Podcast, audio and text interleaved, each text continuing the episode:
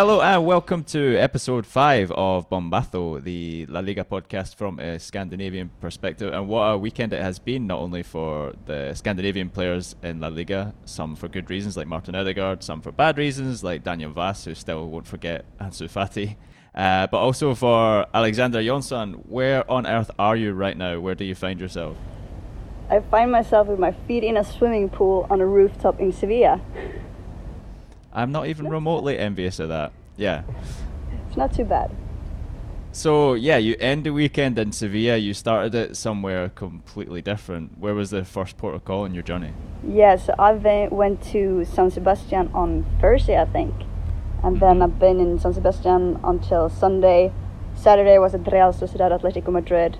Sunday I jumped on a bus to Bilbao, ran out at uh, San Mames into the club shop and got myself an Honduras shirt. Then back into a taxi to the airport and then flew to Sevilla for to go to Betis Getafe. Because that's the things I do. Yeah, well, I mean, like, first of all, that's excellent. Second of all, you're insane. Uh, and third of all, third of all, third of all is not a phrase, but let's go with it anyway. Uh, thirdly, I think we should cut to the chase then, because uh, for my money, I think that Real Sociedad against Atletico was one of the games of the weekend, if not the game of the weekend. Um, and you were kind enough to send us a special report from the new Anoeta, if you want to call it that. And also, uh, you chatted with a very special guest, a certain Martin Odegaard. So before we do anything else, let's go ahead and listen to that, your report from Real Sociedad to Atletico Madrid now. So that was some game for La Real and for our Scandinavian. But let's start with talking about the new Anoeta. Yeah, I know it's Reale Arena now, but I'll keep calling it Anoeta, so you just have to deal with it. Anyhow, it was incredible. Uh, the running tracks are gone, and it's like a complete new stadium. I di- did hear that the Real Sociedad fans had planned to have a tifo though, but they weren't allowed for some reason. They didn't get permission. However, to be honest, that didn't really matter too much because as everyone in the Basque Country tends to go to two matches with their match shirt on. It's like there's a tifo on them during the entire match with just blue and white everywhere. So that was fantastic, and the atmosphere is just incredible. This is really a stadium you have to go to now. It's very different from the old Anoeta, so to say. Um, on the pitch, uh, Alexander got his first start, and now we've got to see. Now, when I got to see him uh, play play live and 70 minutes, so more than in the previous matches, I can say that a few doubts I had are gone. Uh, he should always be a starter here, I have to say. Uh, what mainly stood out for me was his connections with his teammates, and he found especially Oyarzabal several times. Had it not been for Jan Oblak, the two of them would have created the first goal together. Uh, and in the end, Isak was involved in the second goal with a header and did an overall very strong performance, showing he should be a starter. The other Scandi we have, Odegaard, he was the best player on the pitch, in my opinion, for sure. He had some fun with Saul there and once again took on a bit of a leadership role, I would say, on the pitch. Uh, if you doubted he is the real deal before, I can now confirm that he is. Uh, but you know who is better at talking about Odegaard than I am? Well, Odegaard himself. So here he is. Uh, so to start with, you've been here for a short time now, but you already scored two goals, and it feels like you've taken a bit of a leadership role on the pitch as well. How do you see your your how your spot in the team, like on the pitch? No, I think I, I, I've had a good start, and, uh, and it's easy for me because the coach is really clear with what he what he expects from me. And uh, yeah, as I said uh, here in the press conference, I feel really comfortable here in the team, and uh, I'm I'm happy in the club. So um, I feel like the, the role and how the team plays suits me perfectly. So then it's, it's easier for me. And it must have been quite an extraordinary match to play today against Atletico Madrid, who are the leaders. The first match here with the, the new stands. Yeah. How was it to be on that on the pitch with that atmosphere? No, it was amazing. Uh, first game at, at, at the new stadium, uh, winning 2-0, scoring a goal. So uh, yeah, one of the the most happiest uh, day in, in my life. And how was the feeling just after the goal? No, it was it was special. I don't remember actually what I was thinking, but I was just really happy and uh, yeah, so it was an, an amazing feeling. And was it extra special that it was against Atletico Madrid since you've been in the Real Madrid shirt before? Yeah, of course it was special uh, because Atletico is, is a good team. Uh, they were leading uh, the league, and uh, so it was a special day, a special game, and uh, of course special to, to score as well. And uh, you have a quite young team at Real Sociedad. I think it's the youngest team in, in La Liga. Um, how do you think that affects the team? Is what's the positives and negatives of having a young team? No, I think we have, as you say, a young team, but uh, that can be that can be good as well because uh, the players are hungry, the players want to show themselves, and, and, the players want to develop. So I think that's that's a good thing. And now we also got some experience uh, in the back and. Uh, and, uh, and some more experienced players, so we have a good mix in the in the team. And Alexander Isak got to do his first match from start today. How do you, how do you think he did? No, I think he did well. Uh, he's always dangerous when when he's on the run, and uh, he's always a threat for the defenders. So I think he did uh, very well. And is it uh, extra help to have another Scandinavian in the team? Yeah, of course, it makes it easier for me to to, to be here and, and to be able to speak with him in my own language. And yeah, we have a good connection on and off the pitch, so it's, it's nice to have him. And you two have quite similar track records being breaking through so young and, and going out in Europe. Uh, you're a little bit older. Do, are, have you been able to give him some advice? Uh, yeah, we try to give each other advices, but uh, he's a good player. He's a smart guy, so I think he he knows what he has to, to do. And uh, yeah, as I said, he's, he's a good player, and uh, he's, he's going to be really important for us this year. Thank you, Thank you. All right, so that's a lot to unpack. Um, very impressed by Martin Odegaard, by the way. He speaks as well as he plays. And from what I understand, he even speaks Swedish, which surprised me somewhat. Yeah, me too. So when we were gonna talk, he was first talking to my Norwegian colleague and uh, in Norwegian, and then I just asked him if he, in Swedish, if he had some time for me as well, and he started speaking Swedish. Uh, but for you guys to understand, we, we switched it to English. Uh, but apparently, I heard he, he's really good at Swedish, and um, uh, from you, I've also heard that apparently Alexander Isak doesn't really understand him when he speaks Norwegian, so it might be good, a good thing that he, he's able to speak Swedish as well. Yeah, I read an interview, I think a few weeks ago. I, am sorry, I don't remember where it was. So whoever did that interview, great interview, whoever you are, uh, where he explained that he started out when him and Martin, uh, him and Alexander Isak got together at Real Sociedad in pre-season. He started out trying to speak to him in like full Norwegian, and then he realized really quickly that Alexander Isak was just looking at him with a sort of blank stare, and he's like, okay, so I need to Swedify my Norwegian then and change some of the words. But anyway, uh, apart from his linguistic ability, well, you've already talked about it a bit, but we should talk, I think, more about his performance in some detail. Odegaard's, I mean. Um, for me, I feel like it's been Odegaard's month. You know, from getting the, the first goal, his first goal in the Real Sociedad shirt, to then going away with Norway. And when I saw him with Sweden, I think I said in my report at the time, I thought he was unbelievable. And then he pushes on and, and does this against Atletico Madrid, a team who arguably the most difficult team in Europe to try and create against. And he completely pulled them apart. I mean, you were impressed, right? Yeah, for sure. And uh, going into the match, there's quite a lot of, so to speak, super talents on the pitch because you have João Felix in Atletico Madrid, who we talked a lot about and who's been very impressive this season. Um, then also, in, in some regards, Alexander Isak, uh, Martin, Martin Odegaard is on a complete different level, I'd say almost especially in this match. He uh, was just so outstanding and so important for Real Sociedad. And like I said in the report, what I think is is uh, one of the key things for Real Sociedad with him as well is that he's taking on a bit of a leadership mm. role on the pitch, which is something they've been lacking, especially with having such a young team that they have. Yeah, I mean the thing that strikes me is that you can give him the ball pretty much anywhere and he'll as the Spanish say he'll resolve the situation for for you if you like like he'll he'll do something with it he'll put you in a better position than you were before you gave it to him, and he's still incredibly young. Um, and it already feels like I don't know what you think, but it feels to me like he already is a key player for them. I'm kind of curious to like how how have the Real Sociedad fans taken to him because you got to see in the flesh in their first home game of the season how they reacted to him. What was the response like? Well, they love him. Uh, easy as that. Uh, the well, the atmosphere to, to start with was incredible. Um, and I also talked to a few few of my friends uh, and, and fellow journalists who are covering Real Sociedad on a daily basis, and they're all so extremely excited about uh, having Odegaard in the team and, and what he's been doing for them. Uh, also spoke to uh, a little bit to uh, Real Sociedad legend Xabi Prieto uh, the day oh. before the match. Um, what player? Yeah, um, and he obviously played in a similar, not exactly the same, uh, but a similar position to to Odegaard, um, and he's he's so he actually said he thinks that this Real Sociedad team um, are not just going to play very enjoyable football, but he's very hopeful for them to be able to reach Europe this season. Um, yeah. And I think uh, after the match against Athletic Club in San Mamés, I was a little bit doubtful and, and, worried about them that maybe we've been hyping them a little bit too much. Uh, and there we got to see like when they get a difficult opponent that this is still a very very young team.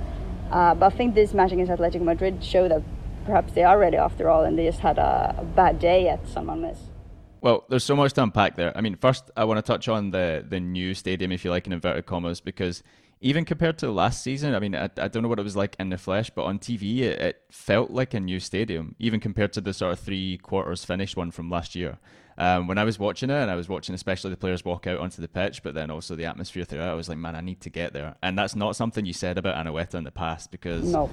To be without being nasty, it was badly designed. That running track we've talked about a hundred times now, but everyone knows it really sucked the atmosphere out. And then the the second thing I guess I wanted to say that when you touched, I never thought about Xabi Prieto um, about, but that's definitely there's a vacuum there, a creative hole that needs to be filled. Um, and okay, Odegaard maybe plays a little bit deeper, I would say, than Xabi Prieto used to, or at least at, at his peak. Um, but he's definitely picking up the ball and taking on responsibility in a similar way. And as far as their potential goes, well, I'll ask you for what you think. But I maybe I was getting caught in the hype a little bit at the weekend because it was so good. But considering the standard of the opposition, and also considering I think this was the first time that they started what I think is their their strongest attacking lineup, Real Sociedad, which is you know Isak through the middle with Portu there as with uh, and with Odegaard. Uh, I was thinking, okay, maybe could this be the best team since the the team that got to fourth place and got to the Champions League? I don't know. What do you think? I think it's it's too early to say, uh, and I think the doubts for me is still there that the team is, is so so young. But one of the things I think we need to talk about as well when it comes to Real Sociedad that we, we haven't mentioned yet is that Nacho Monreal uh, played his first match, and I think Yeah. that is such an important signing for them because with having such a young team, getting a player like him who has the experience and, and is such a veteran player, uh, and I think he did an incredible match as well. I think for me, uh, what stood out the most in this match was to see see him, see Odegaard, and, and also Isak and how he handled his, his first start for, for Real Sociedad. Um, and Nacho also got on, on the score sheet as well. Uh, so I think for me that is the key signing for them um, that they, they just got before the, the window closed. And with that, I have more expectation, bigger hopes for them, I would say, because the, the thing that worries me with them is simply that it is such a young and in some ways Yeah. inexperienced team, but at the same time they have very young players who also have a lot of experience, like Odegaard, like Oyarzabal. Um, and the problem I think with Oyarzabal a bit has been that he's been expected to become the leader, become the new Xabi Prieto in, in that sense, which is way too early Yeah. for him. Uh, and now he is older than Odegaard actually, but in a way it feels like Odegaard is more ready for taking on the role of being that the leader on the pitch that, that they need. And then I think that would help Oyarzabal to, to not feel the Yeah. same pressure and be able to uh, to perform on a better level in, in that sense as well. So, so that's why I think with the signing of Nacho Monreal, um, I think that makes a huge difference for them. Um, and I'm hopeful, and I think if they can continue from what they've started, because they've started really good, especially with this match, and if they can build on that, they then they can do something really good this season. I feel like Monreal is actually quite an underrated signing. Not that big a deal was made about it, but I mean, you look at it already. I think it's the, the cherry on the cake of a really good transfer window for them. And if you compare how they, they played at the back uh, at the weekend against Atletico Madrid to how they've played in defence before, it's like night and day. So you can already see how that experience is going to make a big difference. As far as playing at the back goes, uh, Valencia seem to have forgotten how to do that, but that's understandable when you sack your coach a few days before Barcelona. Uh, I mean, I don't even know where to start with this. We, we'll get to the actual game itself, but were you surprised? I don't know if I was surprised that Marcelino went. I was surprised the way it happened, the timing of how it happened, because a few days before you go to the Camp Nou and then you play Chelsea, it seems like the worst possible time. But this has been boiling under the surface for a while. I don't know about you, but I feel like it's a real shame because it felt like Valencia had finally found some stability that was fitting of the, the size of club they are. And now, I don't know uh, what your prediction is, but I suspect it's all just going to go to pot again. Well, I think Valencia's keep on doing a Valencia. So to say, it every time it feels like now we have Valencia have a really good team and they they actually could uh, get some stability and could compete with with the top teams. Then they always go and, and destroy it for themselves. It's never anyone else. It's always the club itself. In in this case, in, in the last few years, uh, the big problems uh, I think everyone can agree on have been uh, the owner Peter Lim, and in this case, it's just Yeah. I think he's just shooting himself in the foot to be honest. Because obviously it's good for him if it goes well for Valencia, Uh, but he seems to be a guy who want to show that he has the power, that he's the one who decides, and if, if people don't agree with him or, or listen to exactly what he says, he needs to put down his foot and, and show them. And I think that's what's happening here, and it's just such a dumb move for him himself as well, because it's his club, and he obviously will want it to go good for them, and this is just destroying any hope I think that Valencia have for uh, for being able to compete for real in La Liga this season. it's hard to see how they turn it around. I mean, I think I wrote this in my column uh, last week, but it, feels like we're not on the inside, so so we don't know for sure the details. But considering what's been said, there's been silence from more or less from Peter Lim's camp, and Marcelino gave a press conference and explained. And when he said that the owner wanted him to essentially throw the Copa del Rey out the window because he believed that, uh, and trying to pursue that as well, they would not finish fourth at the same time. Valencia then go on, and of course they finish fourth and they win the Copa. So essentially, you're proving Peter Lim wrong. He's saying, no, actually, I, I was right. Uh, I was right to defy you. And look, the fans, look at how happy they are, how much they, they love me. And I think that Marcelino is the most loved Valencia coach, as far as I can remember, since Benitez. It's hard not to feel like like Peter Lim's ego was damaged, and that's really what provoked this sacking more than anything. Because there's no sporting reason to do it he is by far the most successful coach that's been at least since Unai Emery, and you could argue that in two seasons to finish fourth and win a trophy makes him even more successful than him. So there's no justification other than that he simply just didn't like the way he was doing things and was waiting for an opportunity. I think it's a real shame. But I have a funny feeling that Marcelino is going to come out of this a lot better than Valencia um, in the, the short term, but we'll find out wherever he ends up next. Um, Barcelona, I think this was the the problem with Barcelona is it's difficult to judge because they're playing against a team who we've just explained has completely been torn inside and out in the last few days before the game. Uh, so the standard of opponent is maybe not quite up to the level we would expect from Valencia. But I think in, in the midfield, it was their most competent performance in a while. And of course, we can't really avoid talking about the kid that everyone's talking about. Ansu Fati. Well, before we get into the details of why I'm impressed with him, I kind of want to touch on something that maybe you'll be able to chime in on as well, which is that Mm-hmm. how dangerous is it to hype up these kids at Barca excessively when they put in a couple of good performances at a young age? Because uh, we've seen time and time again that they can break through and then suddenly fizzle out if they're not given the right kind of management and attention that you need as a teenager. Yeah, and then uh, there is another, of course, it's all that, and then it's another uh, thing to it as well that I don't think people think about too much. Uh, and and one uh, good example on that is is Bojan Krkic, Mm. who uh, broke through into the Barcelona first team when he was 17, and had this incredible first season where I think he scored 10 goals or something, uh, and he's hugely hugely impressive. And what's come up later from uh, few years later, which he's uh, very honestly said in an interview, is that he got uh, uh, anxiety attacks out of it. I think it's exactly what you said. It's a balance. So we can we can accept that he looks like a phenomenal talent, and I think in his decision making and how mature he seems to be just naturally, and it has to come down to genetics to some extent at that age. He is by far one of the best young players I've seen playing for Barca's youth team for a long time. But to go back to the the Bojan example, I thought that about him too. And I said this before and in other forums, but I, to me, he looked like the most natural finisher that I'd seen in the penalty area since probably like Romario.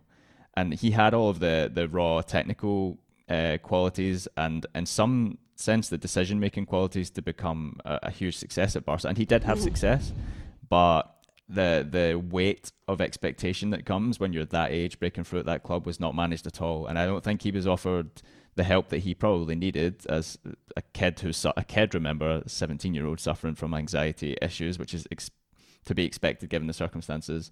And maybe Barca, uh, well, I hope that they've learned from that because if it's, we're not saying that Ansu has anxiety, we don't know that, but what I mean is that there's a lot of pressure on him already. He's on the front page of sport being ha- hailed as an extraterrestrial already, which everyone who is in Barcelona knows they're comparing him to Messi because that's the word that's used for Messi so often. Uh, he's now making international news already. And then the next thing that he has to manage is that sooner rather than later, he's going to have to drop back down to Barca B. And we've seen before with other kids who've had early success, it's hard to handle going from playing at the Camp Nou, scoring, playing alongside Antoine Griezmann or Luis Suarez or whoever it will be, to go into the third division, playing in front of no one on a pretty poor pitch. uh, and some people deal with that better than others. So there's a lot coming up for him. He's already achieved big things, but he'll have to achieve a lot more, uh, and the club will really have to help him with that. Uh, as for, well, I guess a Scandinavian note uh, that sort of ties into Ansu uh, Fati. Daniel Wass will not want to see that kid again anytime soon, man. He had a nightmare against him. Um, he wasn't helped by the fact that the team were disorganized, but wow, some of the things that, he, that the team did to him on the, at the weekend should be made illegal. It was really quite striking how how good he was at getting the better of him. So I, I don't think that this is a guy who's a seasoned Denmark international. Remember, has plenty of experience. I don't think he'll be wanting to play against him anytime soon. So moving on, Real Madrid. Well, I think uh, there's not so much we can say about Madrid's performance this weekend, but maybe we can talk about another Real Madrid related team. Well, the first thing is there's a, a new newsworthy development is that the Assembly of Socios, or Assembly of Club Members, have approved the absorption of Fede Tacon, so that will formally happen next season. And then, from what I understand, there's also been some positive news on the Swedish side for Tacon, right? There has. And just before we go into that, an interesting uh, no- note to, to be made about Tacon's match this weekend is that last weekend when they played against Barcelona, I think a lot of people saw on uh, on Twitter that was made a big deal of that they were playing with Real Madrid numbers. So this weekend they did not play with Real Madrid numbers anymore. They played with with their black Tacon numbers. So that's just an interesting development. Why? No one really knows. It's just a big mess. All of it. Yeah, the shield as well. The Real Madrid uh, crest was on the numbers against Barca and not at the weekend. uh, no, but anyway, so Tacon won their first ever first division match this uh, this weekend. They played against Sporting Huelva, who is I would say a mid-table team you could say in, in the Spanish Women's League, but they have a lot more experience than Tacon of, of playing in, in, this level. So it's a big win and, and very important one I think for Tacon. And from a Swedish perspective, we had uh, two goal scorers. Tacon won 3 0. Uh, Sofia Jakobsson and Asllani both scored. And um, and Jakobsson has been getting a lot, a lot of praise uh, after that match from mm. anyone who's, who's following the the Spanish uh, women's league. Um, is like she's basically Asllani is a big star, of course, but I think uh, Jakobsson is the one who who has been taking the role as the leader of this team, uh, really on the pitch, and has been she she's like the heart of of Tacon at the moment, and is behind yep. basically everything they they are creating. So that is a really positive note for for our Swedish girls. I've said it before. I'm all aboard the Jakobsson hype train. I said it from the start of the season. I, I feel like she's going to be perfect for them. I also think maybe it's slightly not easier for her, but I think the role she plays, which is essentially to pick up the ball in wide positions and then run at people, is maybe slightly simpler at a new team than Asllani's, where she has to really be more at the heart of things. But I mean, it's, it's good news for us. Oh, actually, I should point out there's other uh, Swedish related Real Madrid news just briefly before we leave them. I, I don't know if you saw this, but you know what I'm going to say, do. not you? At the uh, at the Assembly of Socios, which you know is this chance to ask these big questions of your club. Uh, some, someone used this term to point out that Sergio Ramos looks like that Sergio Ramos looks like a, a Swedish tourist when he wears his uh, odd choice of hats. I don't know about you, but I've I've never looked at Sergio Ramos and thought, man, you look like a Swedish tourist. For starters, he has a lot less sunburn. Ne- never happened to me either. Uh, and there is a lot of, of Swedish tourists all over Spain, I'd say, and especially in Madrid and Barcelona. So I guess it's the the EC just because he looks like a tourist for some reason to make him look like a Swedish tourist. But no, like for me, Ramos is not your, your typical Swede. I, I wouldn't say. No, but we can make no. him a Scandinavian. That's all right. We can uh, we can have him play for Sweden. I'm I'm on board. I'm happy to naturalize him. All right, so moving on and moving up the league table, we have to talk about the side that are top of the league. They're from here. So we've changed uh, at the top. Atletico Madrid are no longer the La Liga leaders thanks to our Scandies, uh, the Gordon Isak. I'm saying that it's thanks to them, but it's thanks to Real Sociedad. Um, and the fact that Sevilla won uh, this weekend is just a one 0 win, right? Uh, yep, so it's not a big exactly. big win, but they are doing they're doing things calmly and they are doing things right. I'd say. Yep, and I mean the goal as well. If you're going to score one goal, then it should be like the one that they scored against Alaves. By the way, John Guidetti not in the didn't make it onto the bench even as far as I remember. Um, but yeah, it was Joan Jordan uh, who scored it, and it was a really nice free kick where there was two Sevilla players in the wall who were shielding, and then at the last moment they ducked down and Jordan puts it right over their head where the goalkeeper can't see and into the top corner, and it was beautiful. Um, but yeah, Sevilla quietly, I think, discreetly, been really impressive. We've not really given much time to them yet, and so it's time to do so. And well, there's a couple of things I think about. The the first one is that this this feels like a very good fit for Lopetegui. I think. I mean, this was probably going to be his last chance at a big job. If you and I, I consider the Sevilla job to be a big job for the pressure that it means and for the expectations of winning trophies. But also, it's somewhere where there's a structure behind you that you can really work with. Obviously, with Monchi being back, is very helpful. Um, he reminds me a little bit. I, I, said to you before we went on air um, yesterday that this reminds me a little bit of the situation that Unai Emery was in when he joined Sevilla, where he'd had this move to Russia and was expected to push on to bigger and better things, and it didn't really work out. And then when he joined Sevilla, people were kind of like, okay, Emery, and there wasn't a huge amount of uh, excitement or expectation. Uh, and it feels similarly with Lopetegui when he came. There probably wasn't that much excitement from Sevilla fans, but I think they're a lot more excited now. Um, and he's doing a really good job considering how many signings was it? 13 in the end, I think they made in the summer. And they're undefeated. Oh, and I think yeah, we should touch on that a bit as well because we talked about that in the in the transfer podcast about how that might be a doubt for for Sevilla. That sure, Monchi is back and mm. he's always doing incredible signings, but getting 30 new players into a squad can take some time to to find adaptation. But so far, they are topping the league, and it's in the start where they should be having the troubles to find that adaptation uh, and then later like catch up. But they're already up there, and I think they once again Sevilla are showing that they are one, if not the best team at just making players adapt as quickly as possible. Because most teams, especially when you have players coming from who's been playing in other leagues and not been playing in Spain so much, it, it takes some time, and you have to to let it take some time for it to work. And here they go, sign 30 new players, and after four match days, they are topping the table that that for me is just completely impressive. And uh, also, it was notable to see that Chicharito got his first uh, minutes at the weekend, so he's not even uh, um, really fully firing yet. I think he can score a lot of goals for them. But that's enough talking about Sevilla for now. I'm sure we'll be talking about them a lot more, but we should stay in the Andalusian capital where you are right now. Uh, you went to Betis yesterday, so we're Monday now, it's su- Sunday, and from what I understand, you got the full Real Betis match day experience, right?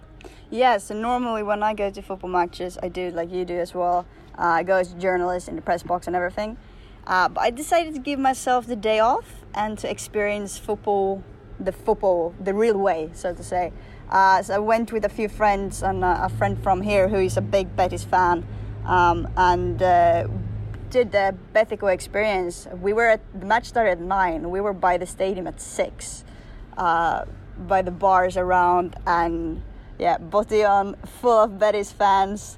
Uh, and it was amazing just, just like looking around and because everyone here wears the football shirt when they go to matches which i love which I didn't do in the basque country as well um, and just like looking at all the different type of betis shirts because it's like from all the different seasons and as a football shirt lover that that's amazing uh, anyways so uh, so we had all the the pre uh, singing and talking and, and drinking beers and then going into the stadium. And I have to say that I think I've been to 24 stadiums in Spain. This is my second time at Benito Villamarin. Uh, my first time was in 2014, so it looked a bit different than They've done the renovations. Uh, but this was a match against Getafe. So it's Real Betis Getafe. It's not even a Real Madrid or Barcelona. It's not a Sevilla derby. It's Getafe. Um, and you go in and it's this incredible atmosphere, completely more or less full stadium. Um, and when they do the Betis hymn, it's not as good as, as the Sevilla hymn. Uh, the Sevilla hymn is the best one, but I think Betis one is probably the second. Uh, and get to experience that live and in that stadium and with those fans during 90 minutes. Uh, I think I've decided that uh, Benito Villamarin is my favorite stadium in Spain. I, I hate the Benito Villamarin, and I'll explain to you it. why. Um, you might know that. I don't know if you do. So actually, well, you and I both went to work at the Seville Derby last season. I guess it was in. It was just before Semana Santa, I think, actually, or maybe just at the start of it. Um, but that day, as I was landing, because I got there pretty early, it was like the only flight was a Ryanair flight, and I think I landed at like seven in the morning or something. But as I was landing, I was reading through the paper, and then it like I learned or it struck me that on the same day as Sevilla Betis at the Ramon Sanchez Pizjuan, in the morning at the Benito Villamarin, there was the women's derby between Betis and Sevilla. So I was like, okay, I'm definitely going to go to this. And then, like you, uh, I wanted to go as a fan as well. I didn't want to go to work, so I I went there. I got my ticket. uh, from I think I actually may got the ticket online, and I turned up at the stadium about 40 minutes before the game was due to start, and there, it was completely collapsed. Like I think there ended up being about 30,000 people there, but they totally had not planned on there being that many people coming to see it. So there was queues all the way around the stadium, whatever, which was whatever, you know, it's fine. But then when I got in, I guess this is more on me than it is on Real Betis, but I'm going to give them the blame for it too. I read my ticket and I looked at the, like the area that was supposed to go, and I was like, okay, so I, I scanned my ticket. I went upstairs and I like literally stepped out onto the stadium just as the anthem was starting. It was like so magical. So I stood there and just soaked it up and took it all in, and then tried to find my seat and realized that I was in the wrong tier. I'm like, oh crap, come on. It didn't really indicate very clearly what tier I was supposed to be on. I think I was in the second tier and it was at the bottom one. So then I went out, back out the ticket gate and tried to go into the, the correct tier and my ticket wouldn't scan because already the system felt thought that I was already in the stadium. So I couldn't get back in. I went and spoke to the stewards and tried to get back in. Like they were like, "Sorry, man, you have to go and buy another ticket." And then just out of stubbornness and principle, I was like, oh, "Screw this!" and like walked out the stadium. So I I got to see about three minutes of Real Betis at the Benito Villamarin on Derby Day there. Um, and I will never forgive them for it because I really wanted to see the rest of the game. And as I was walking away, and you know the neighborhood around the stadium is like a pretty residential area with a few bars or whatever, so it can be quiet if there's nothing else happening. I could just hear the like roar coming out of the side, you know, the gap between the the stands or whatever with uh, them scoring the I first love goal. that gap, by the way. Uh, yeah, well, it's an amazing. Well, you can talk it. Tell, tell. The stadium itself is unusual because it was built in like three different stages. I guess you could say. Yeah, so when like the first time I was there, the stadium was very different from where it's, what it is Mm. now because you had three completely different uh, stands, which I loved with it, uh, to be honest, Yeah. Uh, because they were all built in different time periods and like built with complete different like Yeah. types, so they look very very different. It just look very strange. They just put three random stands together. Um, now they've renovated the stadium, so they made it bigger, um, and they put it almost all of it together. But actually, there is still a gap, which for me makes it the Benito Villamarin because it's such a Benito Villamarin feeling. But I was actually told yesterday that, that gap is actually only there because they couldn't afford to to do it all the way. so they so had, had they got it the way they wanted to, then it would be a completely uh, a complete stadium, so to say. But then for me, it wouldn't be Benito Villamarin, to be honest. No. Like that that gap is so important. Uh, but then what makes it is is completely it's the atmosphere, it's the fans. Uh, I think everyone can almost, if you're not a Sevilla fan, can almost agree that Betis has the best fans, or at least the top top two, top three uh, best fans in in Spain. Um, there is a few others that that can uh, that are up there as well. But uh, they have some of the best without a doubt, and the atmosphere they create. And as I said before, what for me makes it as well is that this is a match against Getafe, and I think it's it can be easy to go to to a stadium on a Sevilla derby, for example, or uh, a Le Cla- an, on El Clasico, and say, "Oh, this is the best stadium," because that's the match you went to, and it was incredible. Exactly. Um, and I've been to a lot of matches all over Spain, and I think another one that stands out for me was when I was at the old San Mamés uh, when Athletic Club played against Granada, and it was a season, one of the worst seasons of Athletic Club in, in recent memory.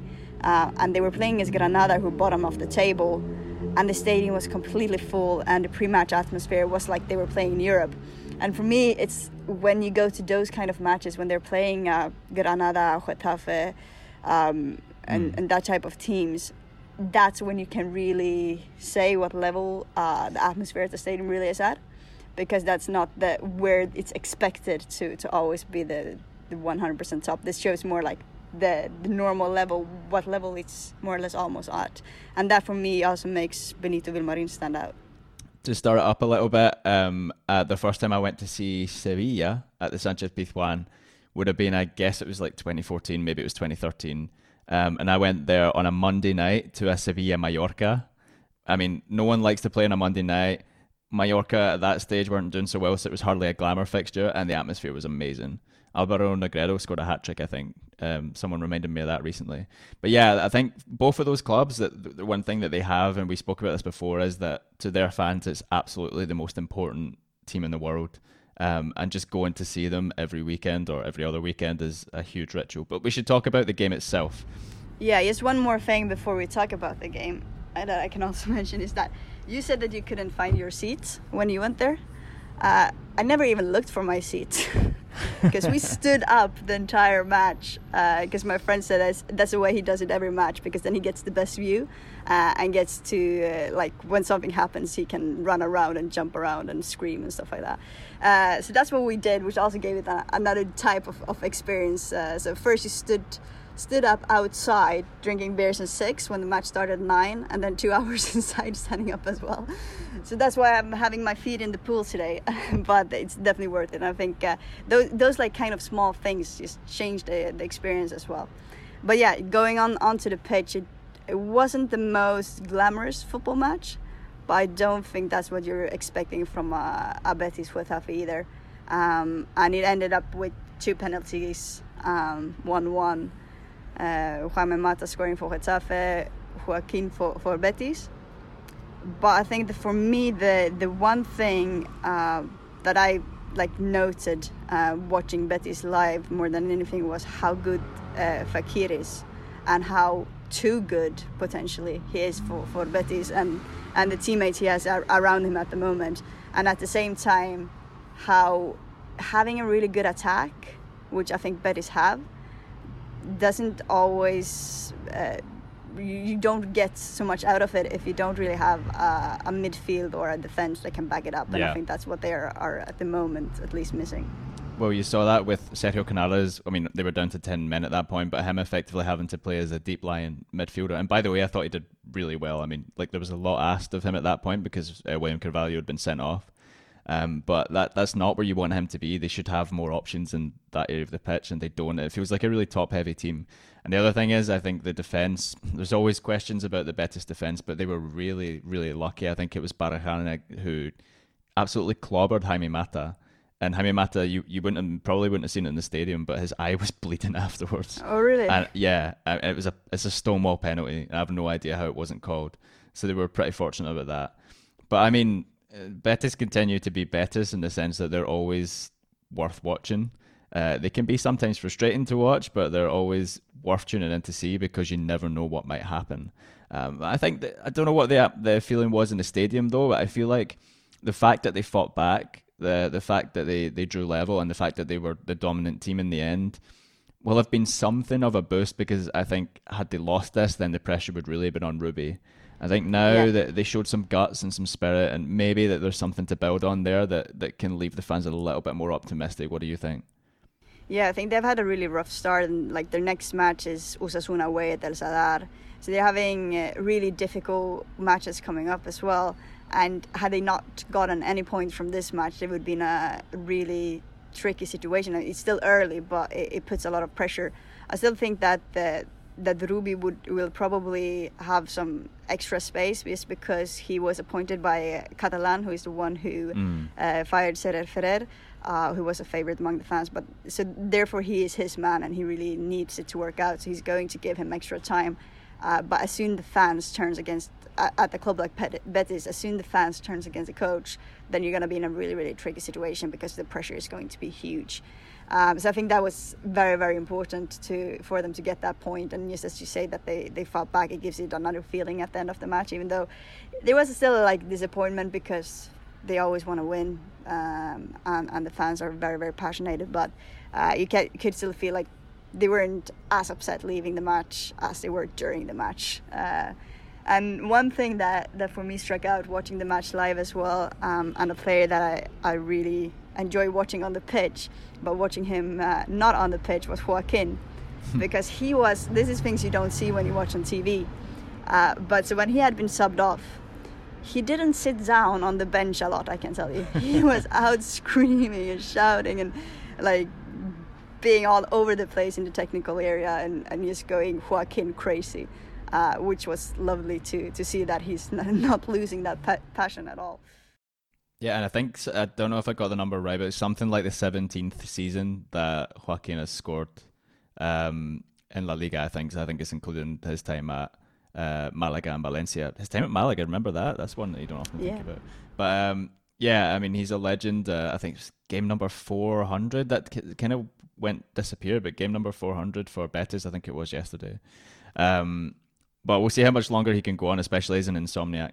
Uh, it sounds like your trip though down to Andalusia was well worth it. I think we sh- should say as well that this is one of the things that hopefully will they'll set us out from some other podcasts and that we've we've been around a lot of these grounds in Spain and we'll continue to try and go around and see people in the flesh because it really makes a difference and you just can't get the same feel for for what it means to to to support whichever club it happens to be for what it means to play in their stadium unless you've actually been there it's a completely different thing watching it on TV as it is seeing it. Um, but anyway that's plenty for this week I think. We've got I think every Spanish team's involved in the Champions League uh, this week. We'll next Monday, we'll definitely look back on that and see how they got involved. Some huge games. Obviously, Barca against Dortmund being one of them, Real Madrid, PSG, Atletico, Juventus, Valencia, Chelsea. It's actually incredible how many quality games there are.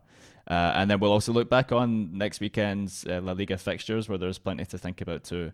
For the moment, the table is not how you would expect it to be come the end of the season. Sevilla top, Betis closer to bottom than anywhere else. There's plenty of time for that to change yet. So, any final words from Seville, from the Andalusian capital, Alexandra Jonsson? Uh, no, but I think it's time for a dip in the pool.